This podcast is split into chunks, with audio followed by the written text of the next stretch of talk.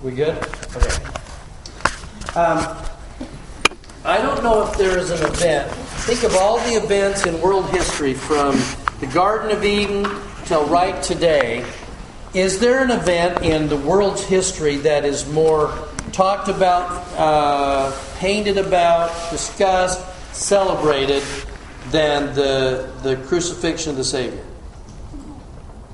Can you go into any Catholic church anywhere in the entire world and not have that prominently, that moment memorialized? Can you go to any uh, uh, Christian church anywhere or look at what they're wearing around their neck and go, okay, people are remembering this moment? I don't think there's a moment in, in there's, and, and nor should there be.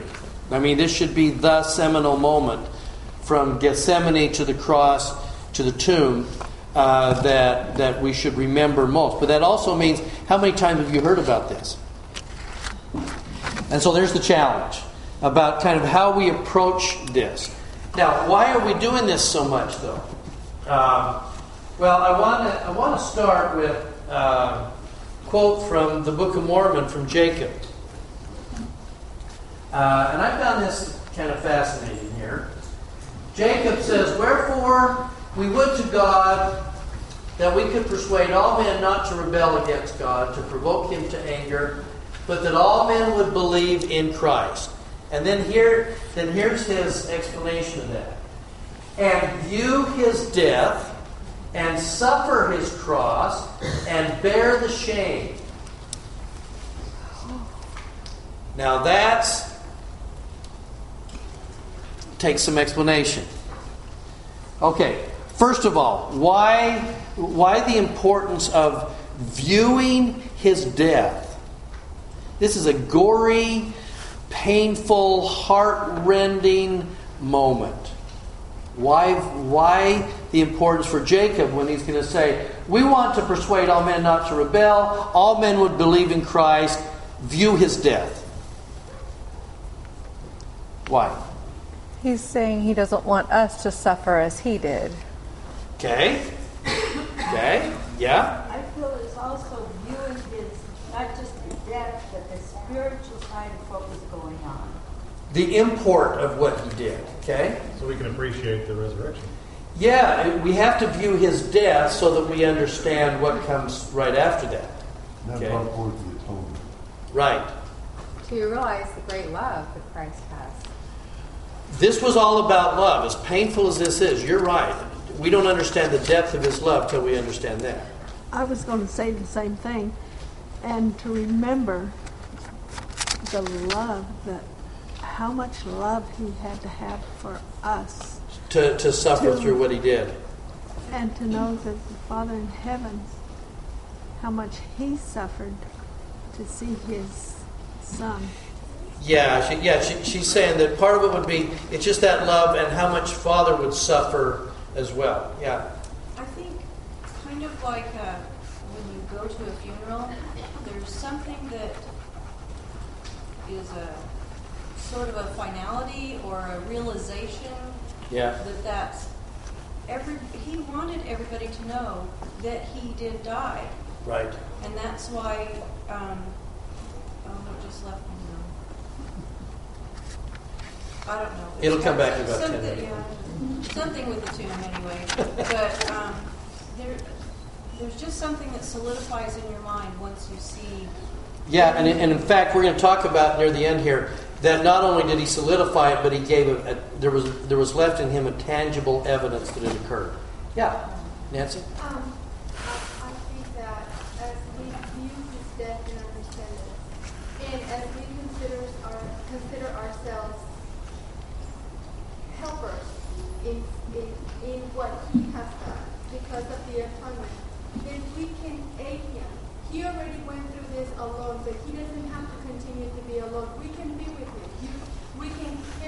Well, isn't that the next part here? We're going to view it now because there's three things here, notice.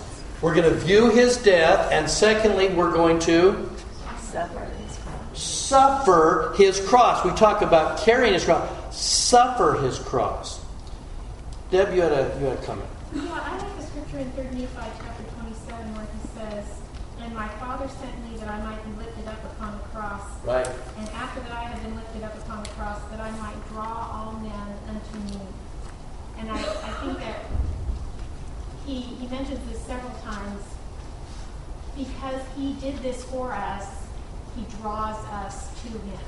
It, I've always been impressed by the symbolism of him, of the crucifixion. In a sense, he's being crucified, but in a set, but the, the, the symbolism of that is that his arms are outstretched. That, is, that in that process, he's drawing us. This sacrifice also draws men and women to him. But notice that the next part of this is not just that, but it's also to suffer his cross. Yeah.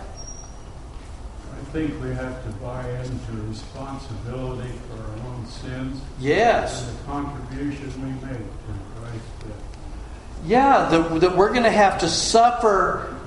That we're going to have to suffer some things because it isn't like carry your cross is what we most of the time get, but it is suffer his cross is what Jacob is saying.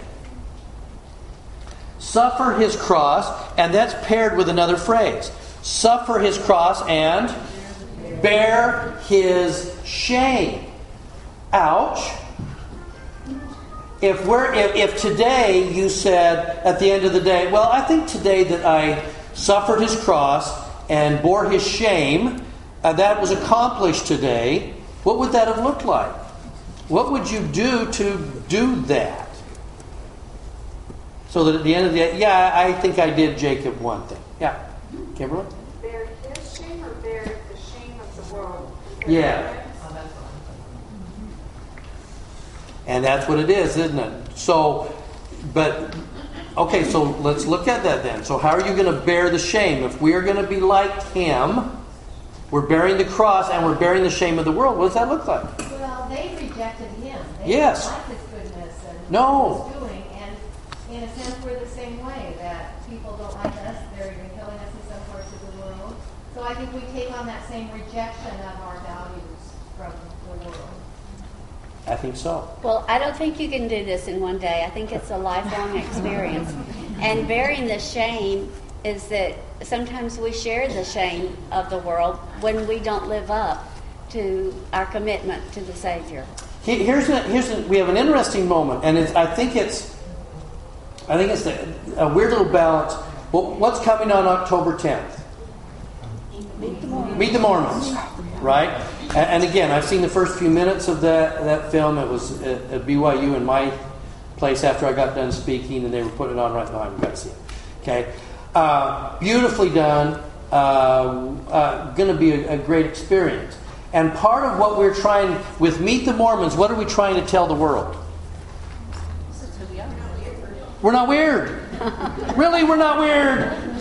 In fact, we're kind of cool, you know, and, and we're, you know, uh, I loved uh, again referencing the uh, the piano guys on Thursday night at the at the Winspear. He, at one point, uh, one of them gets up and says, "This is really cool, and this is a cool experience for uh, four Mormon dads from Utah." you know, it's like we're not we're not weird. We're kind of cool. We're we're kind of more like you than you would guess. But what okay. We're just as weird as everybody else. yeah, we share in your weirdness. weird with us. Come and be weird. with- Yeah, bring your weirdness. We'll add more. But isn't, um, I mean, obviously we're going to show the world we're not strange, but isn't it to let them know we're Christians? Yes. Okay, so we're not weird. We're Christians. We're okay. We're good people. And we do believe in Christ. And we believe in Christ. And now we're somehow supposed to bear the shame. How are we going to do that? We're not weird. We're okay. We're normal people trying to do the right thing, and we believe in Christ, and we're not strange. And by the way, there's a shame that's coming as a result of who we are. That there is a point at which, brothers and sisters, that no matter what we do to say um, that we are not strange, that we do believe in Christ, that that is going to that when if people really understood exactly who we are, how much of the world would then be offended by us? How much shame is there in the world uh, against us if they because a lot of times they'll say, well, they just don't know us very well. Okay, now I really know you well, and now I'm really offended. On the other hand, we do say we are the only true and living church upon the face of the earth. And we're not going to apologize for that. Hmm. And we are peculiar. So that's why I'm saying there, there's a strange balance here in saying, on one side, we're trying to say to truth seekers everywhere, and that's who we're talking to, we're not weird. We are Christians. We love the Lord. He is, is, it's where our salvation is. We don't believe we do it ourselves. We are saved by grace. We loved Him. We revere Him. We don't worship Joseph Smith, ma, ma, ma. And they're going to be a significant part of non truth seekers for whom they're going to be offended and, and going to be and going to shame us because of who we are. Yeah. I was just going to say, I love what Charlie Morrell says. He says, we're such a peculiar people, we won't even drink Diet Coke in front of each other. yeah, yeah, yeah. We have our little our little quirks. We do, but the, but this shame that's coming is we're always going to be different. And and not only that, this is a hard part for our youth to say to them, and you're going to be different. You need to draw people to you rather than you drop to their standards. But there are going to be, there's just no way around it. You're going to be different in the eyes of the world because of who you are. And there's going to be a shame involved there. Does that make sense? As there was with the Savior. Now, how's that going to work? Well, therefore I, I, Jacob, take upon me to fulfill the commandment of my brother Nephi. I'm going to write about this. Now, I've mentioned this before. This is this is obviously one of my. Uh, it's always been an intriguing verse for me, uh, and and we've talked about it in this class. But let me do it again because I want you to see this verse through the eyes and the lens of the crucifixion. How was he going to bear the shame?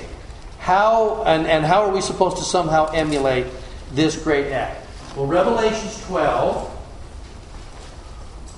there was a war in heaven. Michael and his angels fought against the dragon, and the dragon fought and his angels, and prevailed not, neither was their place found any more in heaven.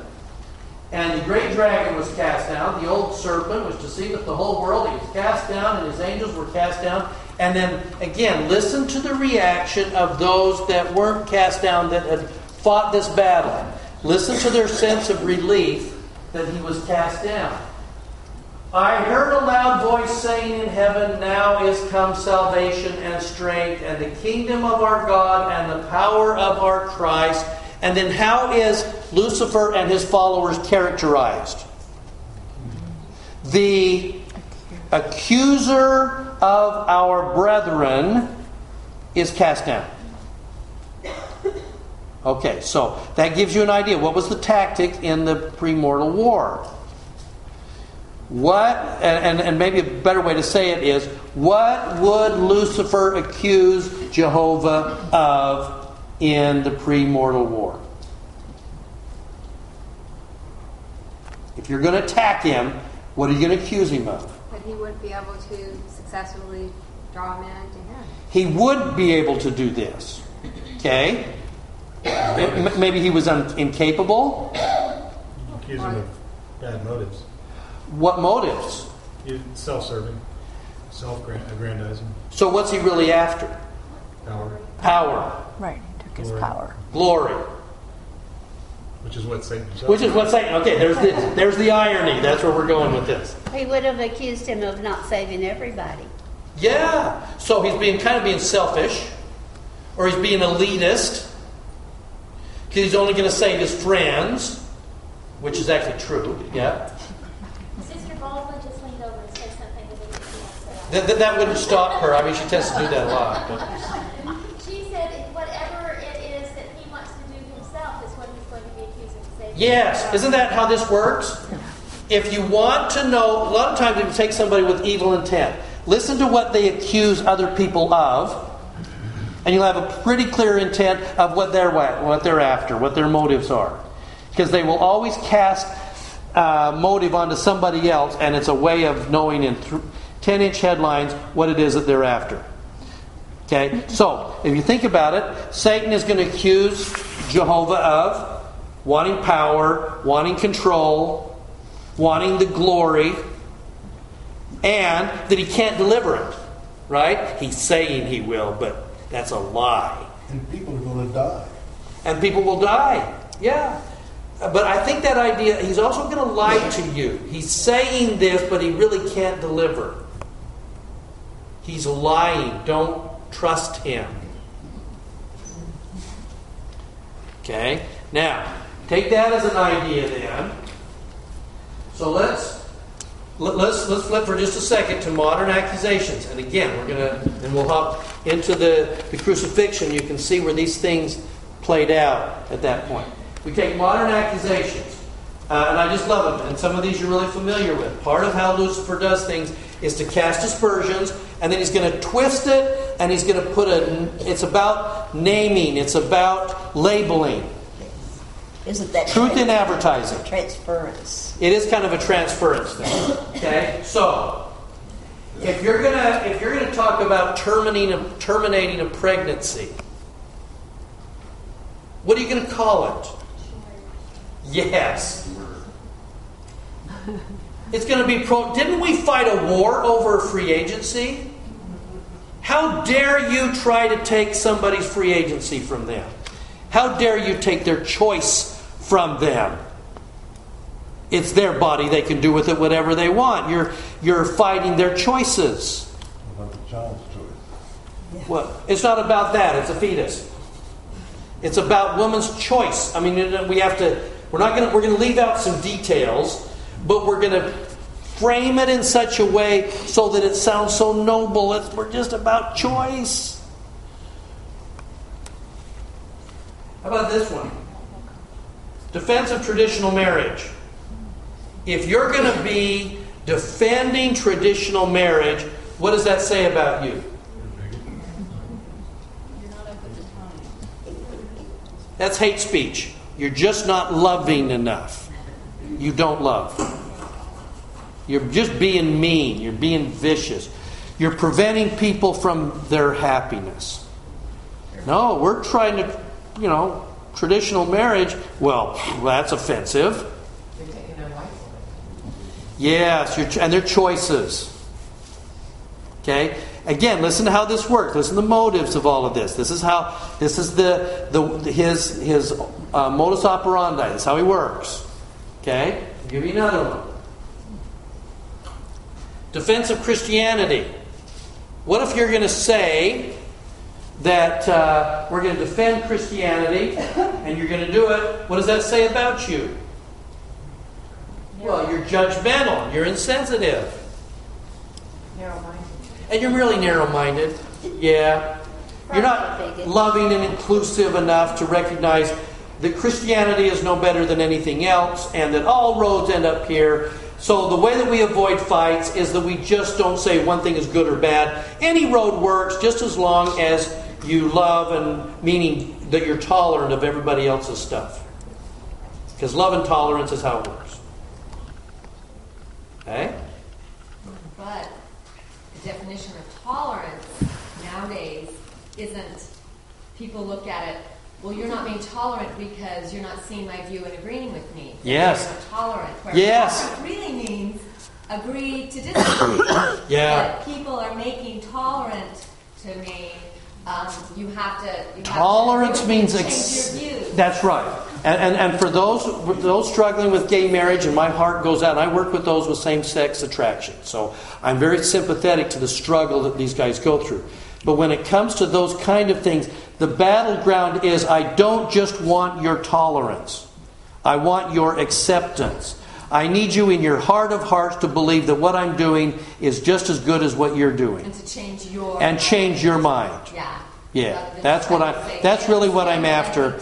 Because I feel something about this, and I'm not going to be okay till you completely see it the way I see it. Yeah. But the way that it's so twisted is it doesn't go both ways. As far as uh, we, there's an expectation. I have I had this conversation with my cousin, and he said to me, "I need you to accept Yes. what I believe." And I said to him, "But I need you to accept what I believe." And what you're saying is that you want me to say no to what I believe to accept what you believe. That's The, the difference, it's not Deidre. street or street. that The, the difference, though, Deidre, is that my way is enlightened, and yours is knuckle dragging.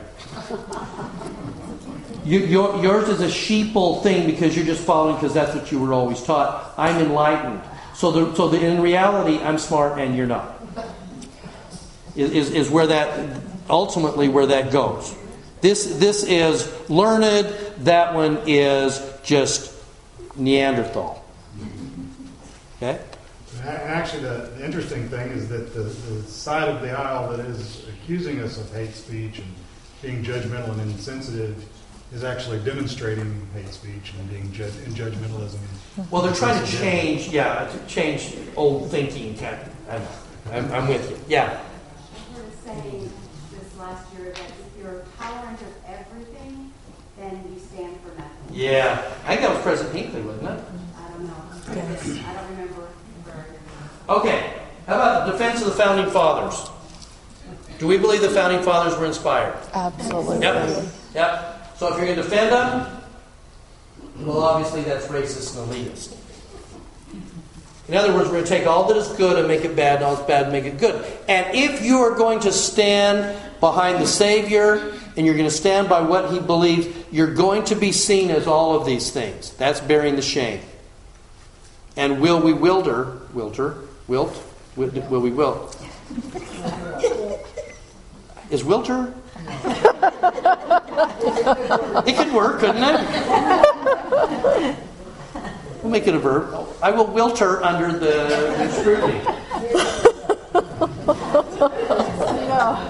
One of the best parts about teaching is you just get to make up words. Okay. All right. With that said, then let's. What, what I want to do then, I want you to look. If we frame this now in the, this is how this is how Lucifer uh, marshals his forces. This is how he attacks. This is how he organizes. And now look at the crucifixion under this lens.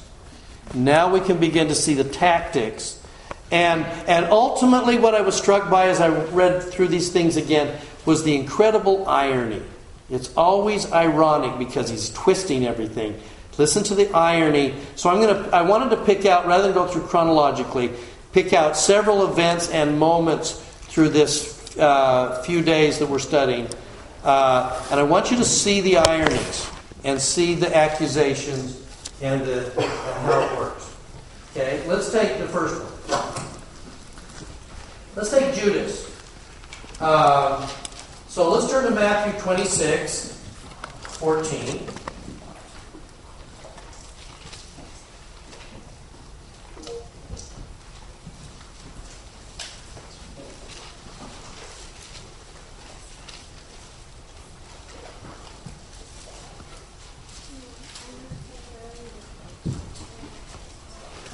All right. Now, this is prior to the Last Supper. I don't know if you always recognize that what he was doing was already set up before he ever got there. Then one of the twelve, called Judas Iscariot, went unto the chief priest. Who went to who? Judas, Judas went to them. And said unto them, What will you give me? And I will deliver him unto you. And they, interesting word here, covenanted with him for 30 pieces of silver. Why 30 pieces of silver? It's the cost of a slave. Yeah. It's the cost of a slave. In other words, we're not even going to pay top dollar. We're gonna. It's it's the price of a slave. Now, consider the irony of that for a second. That when we talk about that, what's going to happen during the period of the crucifixion and the resurrection? Where does the Savior go? To spirit prison to let the let the captives, so the captives may go free, those that have been enslaved. And I just think it is a, it's an amazing moment for him to say, okay, we're going to take the, the great liberator, if you will, and we're going to sell him for the price of a slave. Watch how it gets turned and twisted. Um, and from that time, he saw an opportunity to betray him. Now, here's the other irony that comes with this. Hop down to verse 47. Also, he's the liberator of the grave. What's that? He liberates everyone from the grave. We're all liberated from him. In other, and not only that, if we if he hadn't have did what he did, we would be enslaved by Lucifer. So Lucifer is setting it up so that the one who is going to liberate us will be sold for the price of a slave.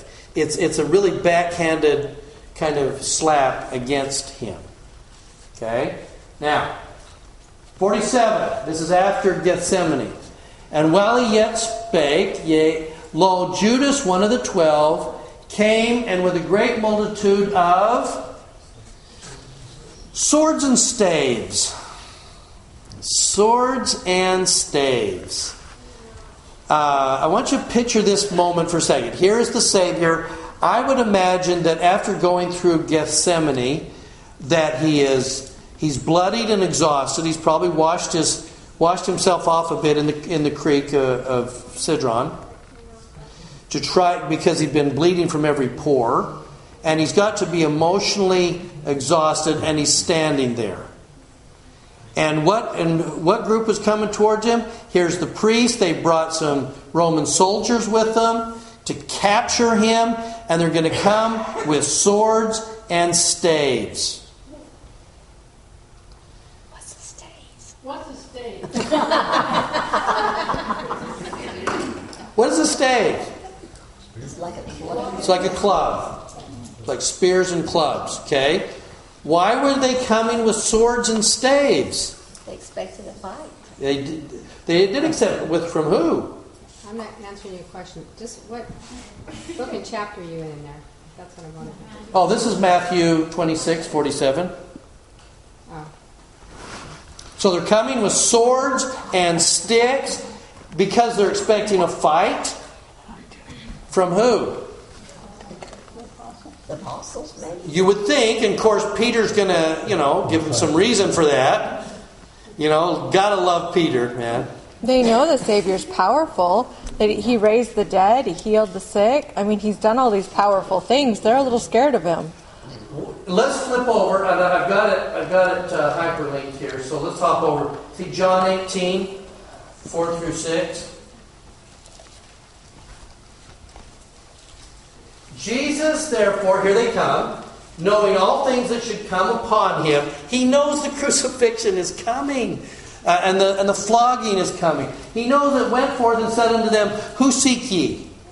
Here comes the mob. It's the middle of the night, and you picture swords and staves. Here they come.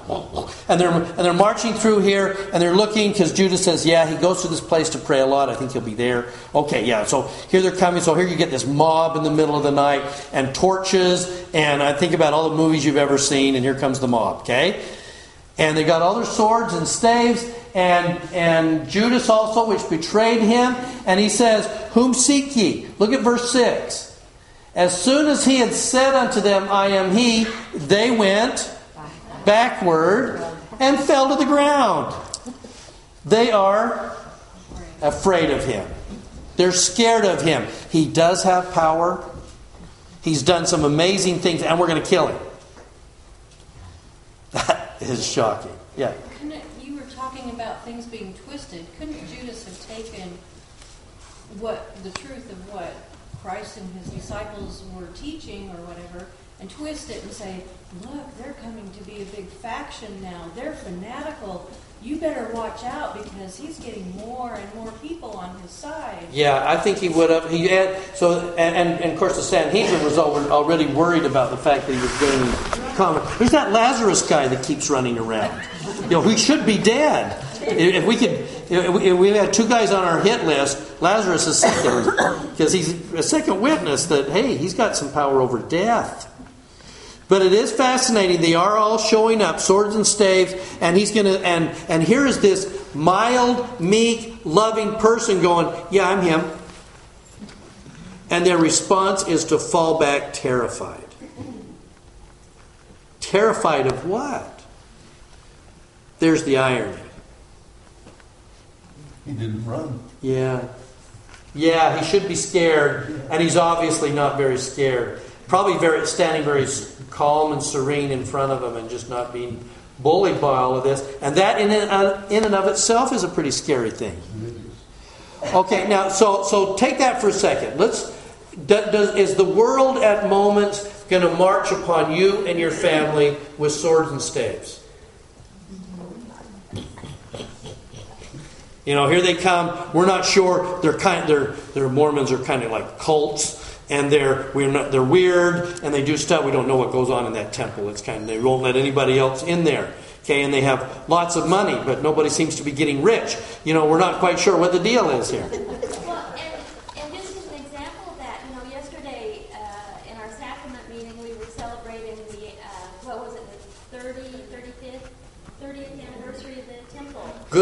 Well, and,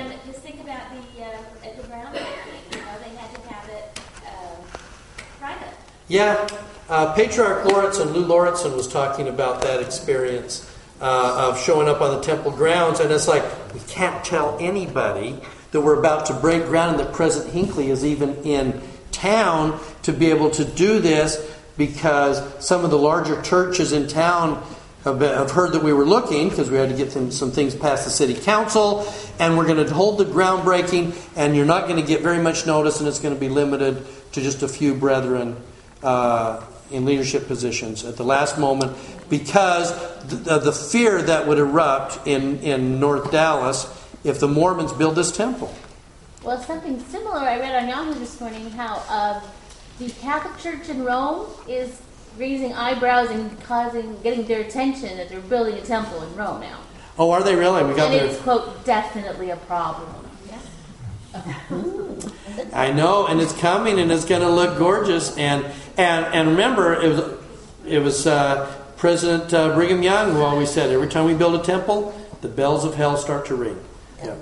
The lady that I visit teach, was, I was talking with her yesterday, and her daughter had actually gone to the Lord testimony yesterday. She's nine years old.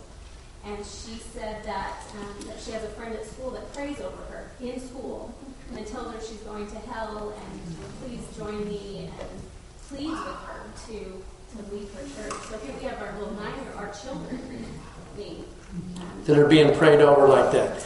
Swords and staves. Yeah. It's it's just interesting to see how you can compare that with all these examples we're talking about. People coming at us with swords and staves, and how the Savior just stood there. He didn't attack them. How often do, do does our church rise up when somebody's building a mosque, or when somebody's building a synagogue, or Yeah. when there's a new Catholic church, or and you know we don't we don't go No. out and attack them. So it's quite interesting. And how are we What are they afraid of? Why do they keep Right.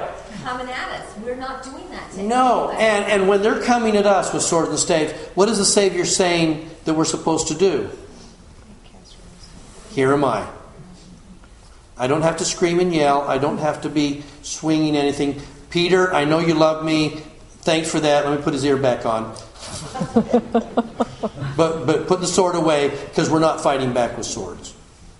I don't know if you remember that scene from Ben Hur where Jesus, you know, Charlton Heston was there, And he's in a caravan, and Jesus bends down and he gives some water, and the centurion comes and he kicks the water, he says, not for that one, and Jesus just looks at him and that, And that backs him off. he just backs off. I, I, I- I picture sometimes uh, the aftermath of, of uh, Joseph Smith in the Richmond jail when, they're been, when they've been speaking all these horrible things right after he's captured at Far West and everything. Remember, he stands up and he says, Silence, ye fiends of the eternal pit, you know, and he rebukes them.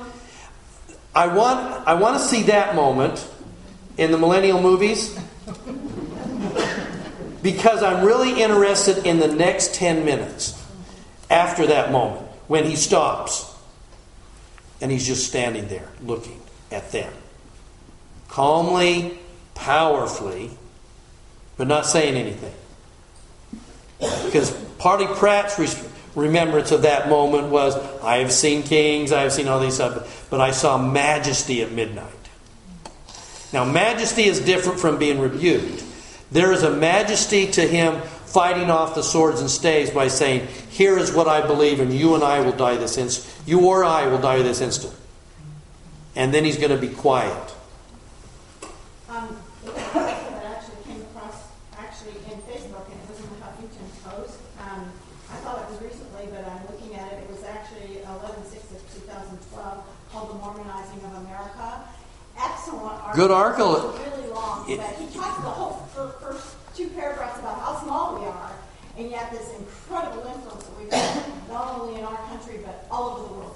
Yeah. we are, what we stand for, and we quietly do it. and we and we're kind of cool. You know, we're doing all these things. That's why I say there's going to be there, but that is also going to raise those with swords and staves who are going to be threatened and offended by us because they're not going to understand and they're going to be filled with their own motives. So if they're about power, they'll see power as a threat from us. Yeah.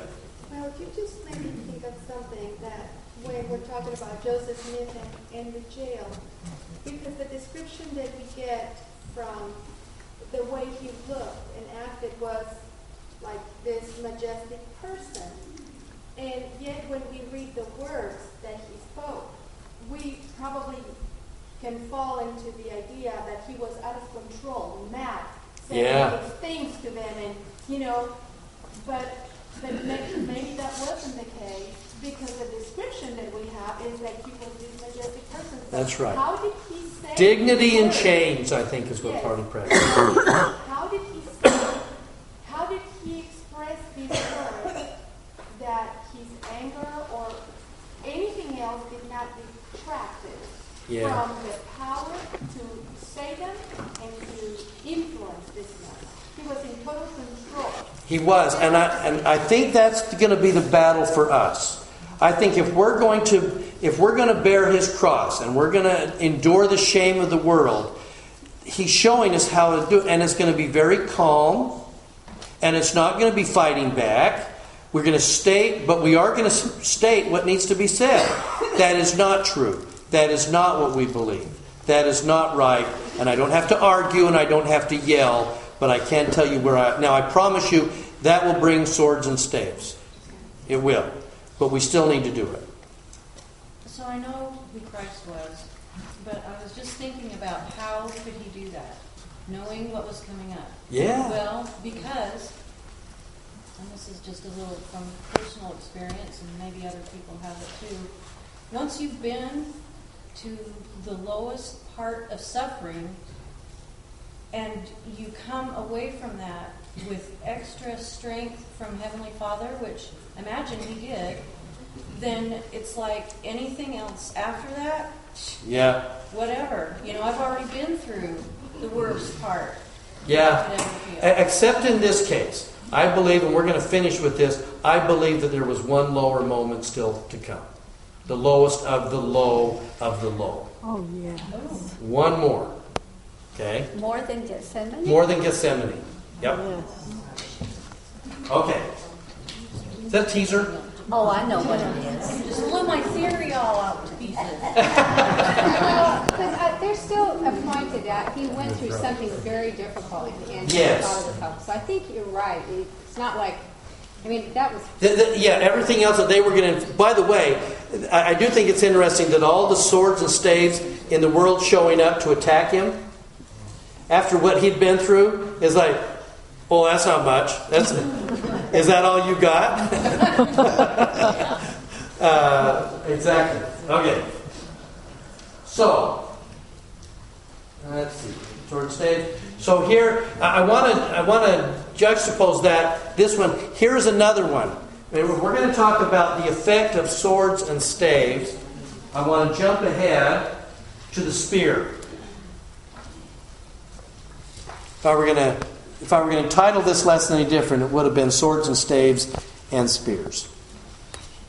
I want you to jump to John 19, 34. you would.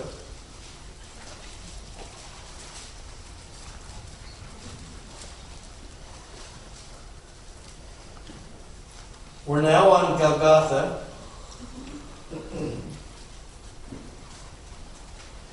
And he is and he has given up the ghost. It is finished. Uh, and and they have a problem because this is done. We're going to talk about this in a second, but it's Passover. Uh, dusk is drawing close by, and they don't want these guys hanging up. That would be desecrating Passover. Uh, and they got these three guys that are being crucified, and they've got to they've got to have them dead so they can get them off of the crosses. And, and again, remember the, the horrible thing about crucifixion was the fact that they would. The, the, how, how do you die from crucifixion? As- uh, yeah, you asphyxiate. You can't breathe, and so they would have to rise up on either the nail or something like that, pull themselves up. So they would come through and break their legs, and now they can't rise up, and then they would just die that way. Okay, so they do that with the with the two on each side, and then they come to the Savior, and it's obvious that he is already dead. They don't need to break his legs, and John's going to say that is fulfillment of prophecy. Because remember, the one of the rules of the Paschal lamb, the, the, the lamb at Passover, is it must be unblemished with no broken bones. Okay? But they're still not sure. How do we know for sure that he really is dead? Because he could be kind of comatose at this point. Most people don't last through the floggings. He could be um, ju- just passed out, but it looks like he's pretty dead. How do we know for sure that he's dead? 34. But one of the soldiers with a spear pierced his side, and forthwith they, there came out blood and water. And then listen to John. And he, me, and I saw it, and I bore record, and my record is true, and I know what I said is true, that ye might believe. I need you to know that this happened because I saw it with my own eyes. In fact, I was holding his mother while it happened. And that's gonna that's got some very powerful significance. Um, and 37, another scripture, Zechariah, they shall look on him who they pierced. Now, this moment, why is this such a big deal? That they that they pierced his side. Fascinating that when Tom, Thomas is really the first one that kind of does this, and they say to Thomas afterwards, "We think he is alive after the resurrection," and he says, "I'm not going to believe that he is alive until I do what? Feel the prints in the nails in his hands and feet, and what? Thrust my hand into his side." Now, as a side note, that gives you some idea. This is not a small spear that is like gently punctured this thing.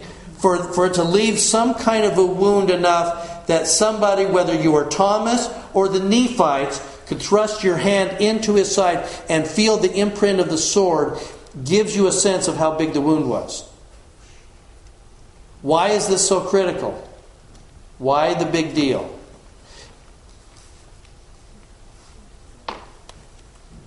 We're, we're talking about swords and staves and now the spear. Why is it so important that you be able to put your hand into his wound on your side, which he still bears to this day, apparently? Would it be absolute proof Of what? that he was dead? That he was and dead. Resurrected. Right. Could somebody survive wounds in your hands and your feet? Yes. Yes. The, the, the sword to the side says nobody survives this one.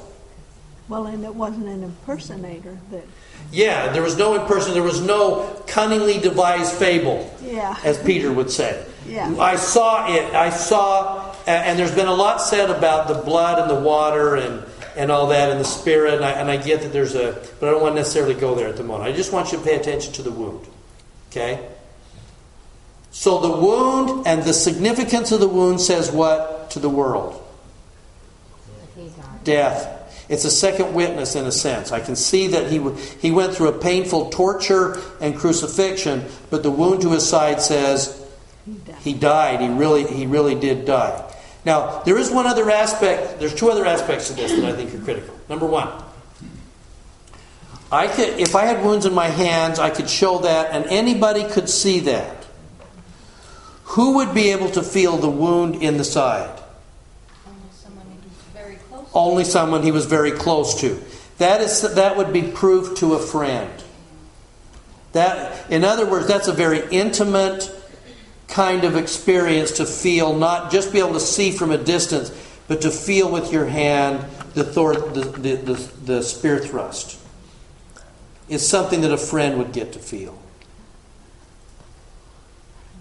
That's why I think it's, it's interesting that even the Nephites would have that experience of saying, we're going to feel the wounds in his hand, but we're also going to feel the spear thrust. It's, it's interesting in, some countries um, around Easter time that they do do crucifixions. And, I mean, we've all seen it on TV and online and everything. And they actually have what they call stigmata, which are uh, wounds that appear in the hands. Yeah, that bleed. Yeah, but not the side. Nobody does this one. This this is a very this is a very sure thing here. This says that death occurred. Now, fascinating to me about this, though, is is one more to this, and the significance of this to me is impressive. Um,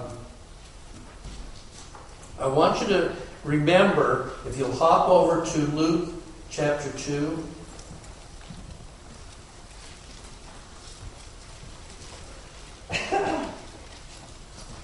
Remember when Mary brings the, the eight day old Jesus to the temple for circumcision. And she's going to meet two prophets who have been waiting their lifetime to see the Messiah. And one of them is Simeon.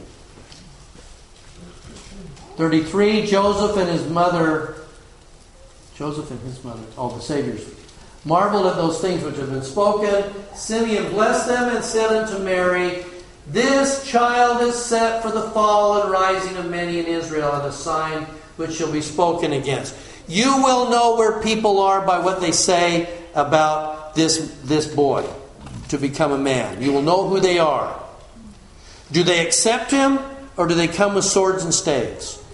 There's a dividing that just watching their behavior in response to the to the Holy One of Israel gives you an idea about where they are. Baptism or swords and staves, and you'll know in a minute who they are. So he's in the middle of describing that. And then it's almost, because it's in parentheses, it's almost like he gets this little side inspiration. This side little bit of a moment that is coming on Golgotha. This little glimpse for a second from the mouth of a prophet. Oh, and by the way, Mary,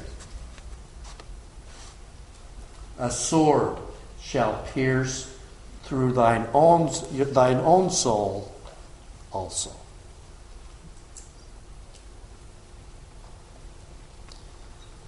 That's enough of a dramatic moment, even for a grieving mother to watch, where she knows he's now dead. And what did it do to her? Can't imagine. Yeah, hard, hard to picture that one. President Harold B. Lee. May I take you to a sacred scene, portraying one who, uh, whose all seems slipping away from her grasp, and let you feel her strength in a fateful hour.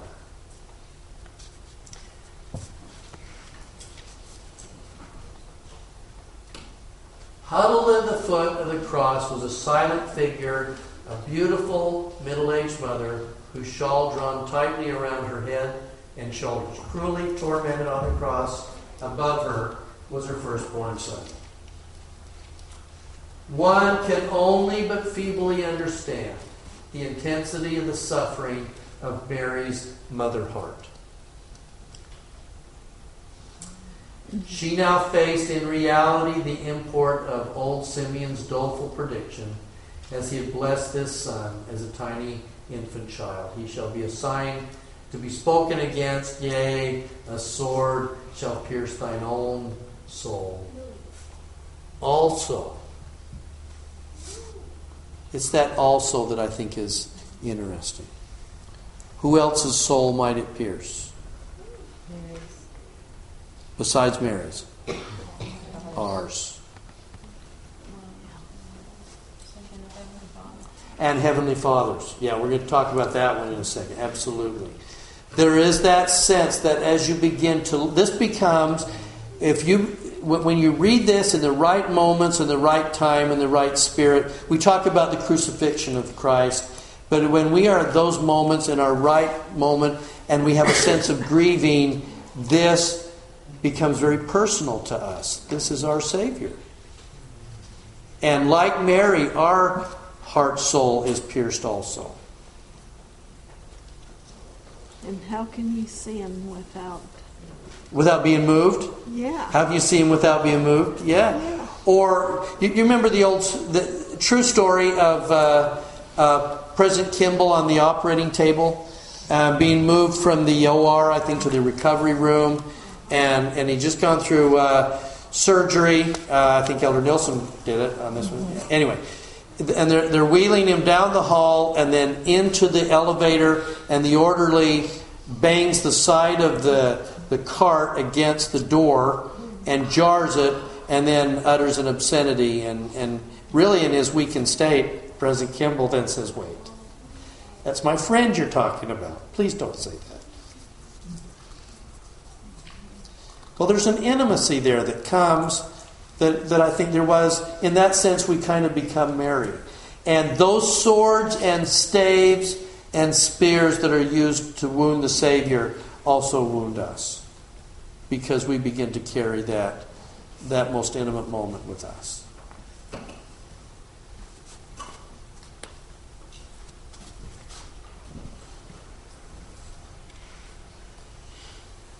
Okay. Now, with that said, here is the couple very cruel ironies uh, left. Take a look at. One, let's, let's look at John 18, uh, 28.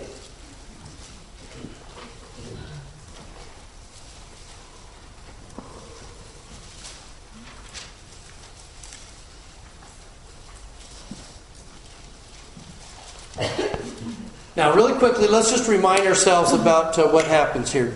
Um, the Savior is taken from the Garden of Gethsemane. Uh, they finally uh, haul him off, and where do they take him? Where's his first stop? Ananias. Ananias is the father in law of the current head of the Sanhedrin, Caiaphas. And it's almost like a ceremonial visit. This guy was, was wicked, he was corrupt, uh, he was. Uh, the, the, the members of the Sanhedrin at that point were dominated by those who could buy their spots on the Sanhedrin, so they were all very wealthy. They were primarily Sadducee in the fact that they were uh, tied up in the Greeks and the Romans. Um, and and so he's kind of the kind of the hand behind the throne because he'd been the head of the Sanhedrin. And the first stop they're going to take him to is Ananias. And Ananias, the Savior's not going to give him the time of day. Just, I know you're, you're a phony. I know who you are. There's no reason to even talk to you. They're going to take him from there to Caiaphas and the Sanhedrin meeting in the middle of the night, which is uh, unlawful on so many levels. And he's not going to give them the time of day. Now, ultimately, they decide, fascinating enough, they decide that his greatest um, crime in front of the Sanhedrin is what? Blasphemy. Now, apparently, from the research that we found, as you, as you look at it, uh, blasphemy is really, really bad, and under old Jewish law, that's, that's executable by death. But who's in charge these days? Oh, the Romans. Do the Romans care anything about blasphemy? No. No. And so, technically, whenever you read about stonings that go on, and it's more like a lynching. It, it was illegal. They were they were stoning. They were. This wasn't justified. Only only Pilate. And you kind of get this from Pilate. Only Pilate can grant capital death. And that's not what they want. They don't want, okay, yeah, it's blasphemy. Yeah, we, we, you're guilty, but we really want you dead. So now, of course, they've got to stir up another reason if we're going to take him to Pilate, Pilate, the the the uh, the governor, what's the charge got to be? To stir up the people. And that is treason, sedition. It's got to be sedition because they don't care anything about blasphemy. Treason will get their attention. Because now this is a potential rebel rising up against Caesar. So we're going to haul him now off to Pilate to try and get him caught on treason. Pilate isn't quite sure what to do until he finds out that he originally is from Galilee. And then where's he going to send him? Off to Herod. Herod's the guy that's in charge over that one. Uh, he's not going to say anything to Herod, so he ends up back in Pilate's lap. That's the journey. Okay? So now we get this moment. Uh, they led from Caiaphas, and and it's a little more circuitous than that, but anyway, they're going to send him to an interesting place, and they're going to send him to from Caiaphas unto the hall of judgment. Now, uh, from what I was able to research on this, they, there were um, they had kind of when they built uh, the uh, fortress of Antonia right next to the temple. Part of this hall of judgment. Here comes the irony. Part of the, the hall of judgment is that it encroached on part of the temple on that side of the wall. So the judgment of Pilate was actually taking place on temple grounds. And, and, there, and it was called, the, or the pavement was the other way that this is described. There's a, a series of paving stones that were underneath the hall of judgment. So picture that there's this moment where somebody that is being judged stands there on the, the pavement, and, and Pilate's going to get up on the judgment seat and is going to uh, extract judgment or make a determination about life or death for this person standing there in front of them. That's the hall of judgment. Who's he judging? The eternal judge. Yeah.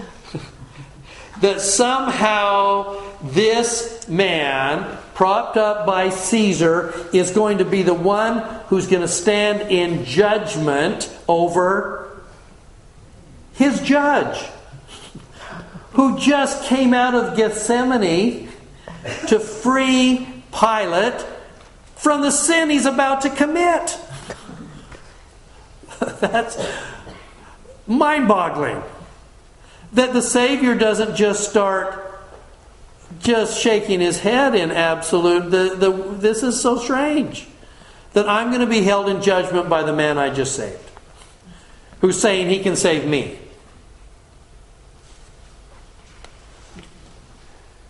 It was early. They found themselves in judgment hall. And so, by the way, so they're going to take him to the judgment hall. And I love this. Can the Jews that are accusing him of tr- blasphemy and now treason, can they go with him into the judgment hall? No. Why? It's Passover. They're not supposed to go into the home of a Gentile where there might be unleavened bread. They can't go into the judgment hall with the Gentiles that are living there because we might break the law of Moses. Well, we want this man dead. Jehovah. It's just, wow. So we're going to so Pilate actually has to leave the judgment hall, come out to where they are. You want to come in? No, there, there could be leavened bread in there while we're thirsting for his blood. So we're going to wait out here, and then you're going to come and and we're going to tell you, yeah, we really would like him crucified. You sure you don't want to come in? No, that's fine. We wait out here. We're observant. Great. Okay, so Pilate went out to them. What accusation you bring? They say, well, take him and judge him according to your law. Well, we can't. It's not lawful for us to put men to death. Funny, you'd send us stone people all the time. I know, but we want you to do this one. Okay. That the saying of Jesus might be fulfilled, he spake what death he should. So now he's got to go. Pilate's got to go back into the judgment hall again and call Jesus and said, "Art? They say you're a king. Are you the king of the Jews? And, and the Savior, him, he's going to talk to. Did you come up? Are you asking me, or is this because they asked you? He says, Well, I don't know. Am I a Jew? Do I, do I know who the king of the Jews is? I'm a Roman citizen. Okay? Thine own nation and chief priests have delivered unto me. and then looking at this mild, meek, loving man and looking into his eyes in the judgment hall, look at what he says. What have you done? What did you do to stir these guys up? Jesus says, My kingdom is not of this world yet. If my kingdom were of this world, then would my servants um, fight that I should be delivered to the Jews, but now is the kingdom, now is my kingdom not from hence.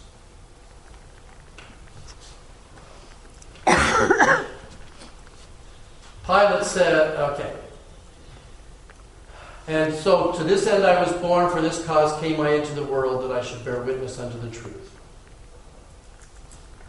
And then we get this haunting little phrase from Pilate What is truth? So here is the judge, judging his eternal judge, saying, You tell me what the truth is. I'm supposed to be de- determining the truth. Are you worthy of death? Or, or what, is the, what is truth? And, and again, the irony of that just is amazing to me.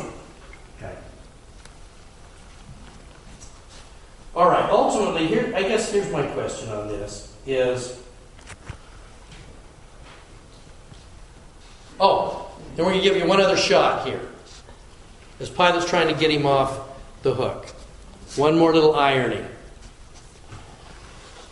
After he is scourged, and by the way, why would they scourge people prior? They're putting them on the crucifixion. There's nothing more painful than a crucifixion. Why would they scourge him ahead of that? So they die sooner? They need to find out who can survive the cross.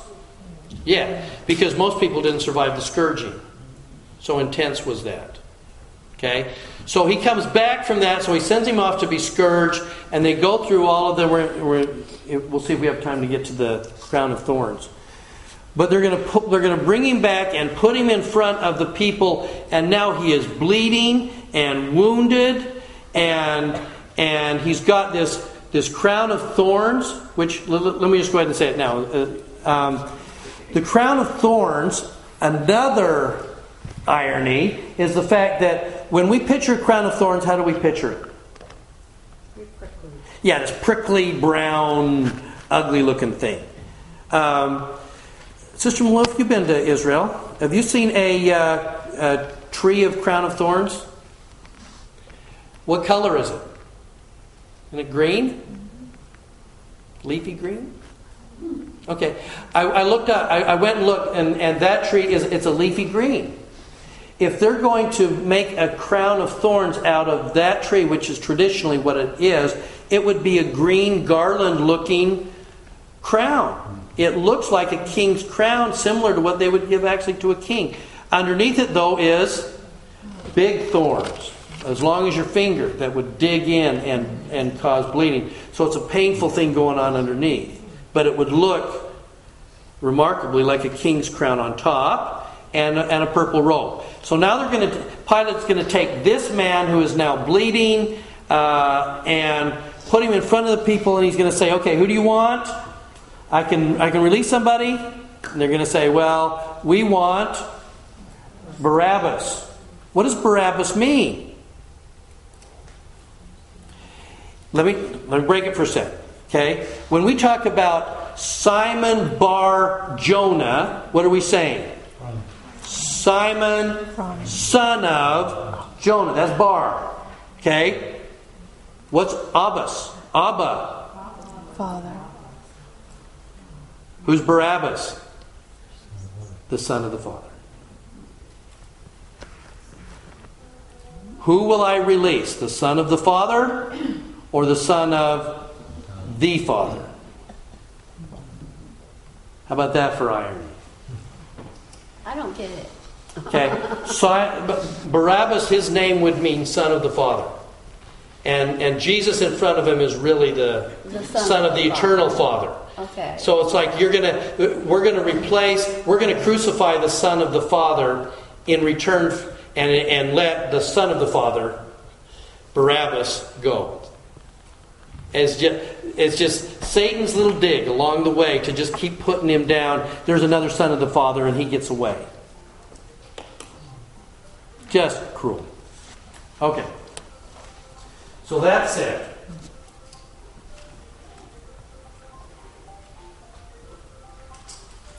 That's traditionally how we look at the crown of thorns. Now, I want that there is there is one more moment that I think is the lowest of this entire atonement crucifixion moment for the Savior. Um, we, we have a belief, Talmage talks about the fact that uh, some of the horrors of Gethsemane began to descend on him while he was back on the cross. Um, now, previous to that, what at, at his lowest moment in the in the Garden of Gethsemane, who shows up to help him?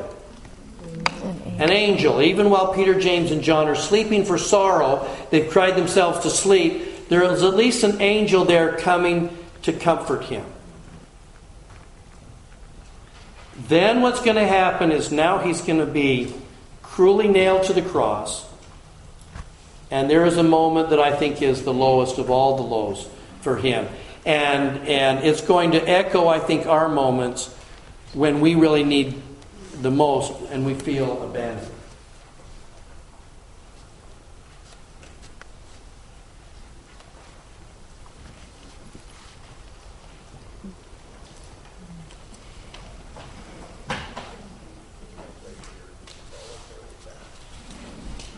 Which one?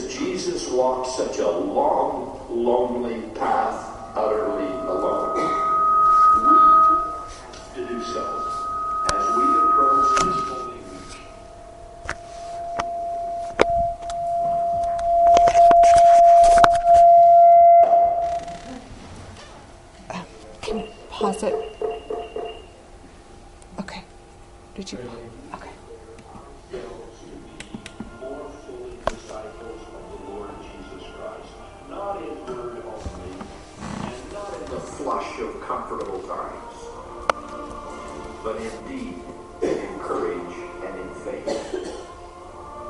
May we stand by Jesus Christ at all times, and in all things, and in all places that we may even until death. For surely that is how he stood by us when it was unto death, and when he had to stand entirely and utterly alone in the sacred name of Jesus Christ.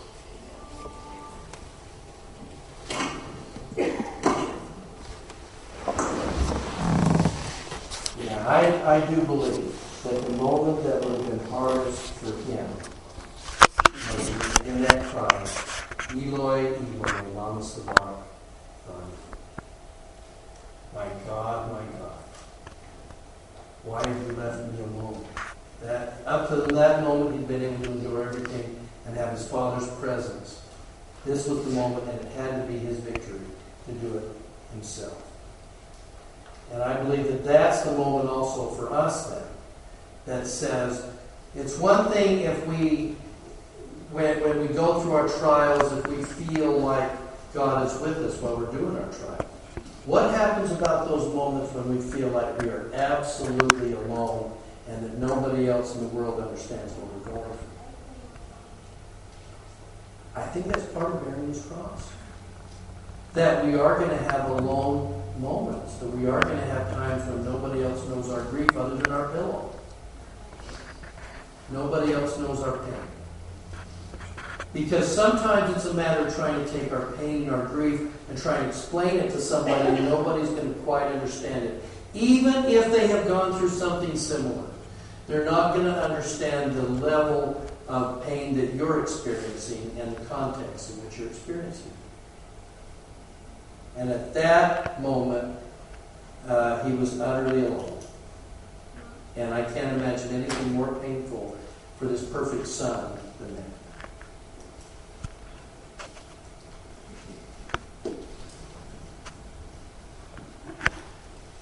Let me kind of finish with the, the words of uh, Melvin Ballard. Heavenly Father had the power to save, and He loved His Son. And He could have saved him. He might have rescued him from the insult of the crowds. He might have rescued him when the crown of thorns was placed on his head. He might have rescued him when the son, hanging between two thieves, was mocked with, Save thyself and come down from the cross. He saved others. Himself he cannot save. Another irony. He listened to all of this. He saw that son condemned. He saw him drag, drag the cross through the streets of Jerusalem and faint under its load. He saw the son finally upon Calvary. He saw his body stretched out upon the wooden cross. He saw the cruel nails driven through his hands and feet, and the blows that broke the skin, tore the flesh, and let the life's blood out of his Son. He looked upon that. In the case of our Father, the knife was not stayed, but it fell, and the life's blood of his beloved Son went out. The Father looked on with great grief and agony over his beloved Son until there seems to have come a moment when even our Savior cried out in despair, My God, my God, why hast thou forsaken me? In that hour, I think I can see our dear Father behind the veil looking upon these dying struggles until even he could not endure it any longer. And so he bowed his head and he hid in some part of his universe, his great heart almost breaking for the love that he had for his son. Oh, in that moment, when he might have saved his son, I thank him and praise him that he did not fail us.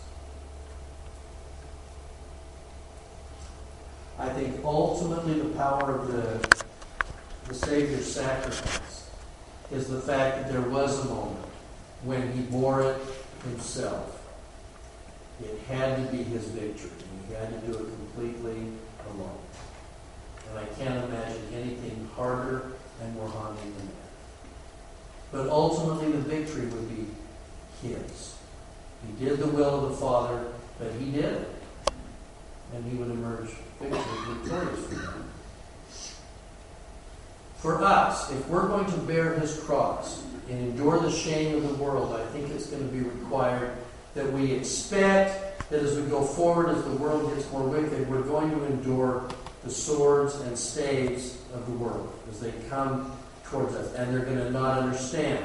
Truth seekers will understand. Those that don't want to find truth will find will be more offended by us as the world becomes more stark and more polarized in its thinking. We will be despised by those who don't understand. They will despise the people who simply want other people to be happy. They're going to despise people that simply love their families and want them to be good, upright, law abiding citizens. They're going to despise the people who simply love and try to be filled with the love of the Savior and extend that, and they will be despised. And we will be hated. And there's the irony and there's the cross. And in that moment, maybe we're going to, there will be those times when people stand in front of us with swords and staves, and we're alone and it will be unfair, and it will be ironic, and it will be something that the Savior understands.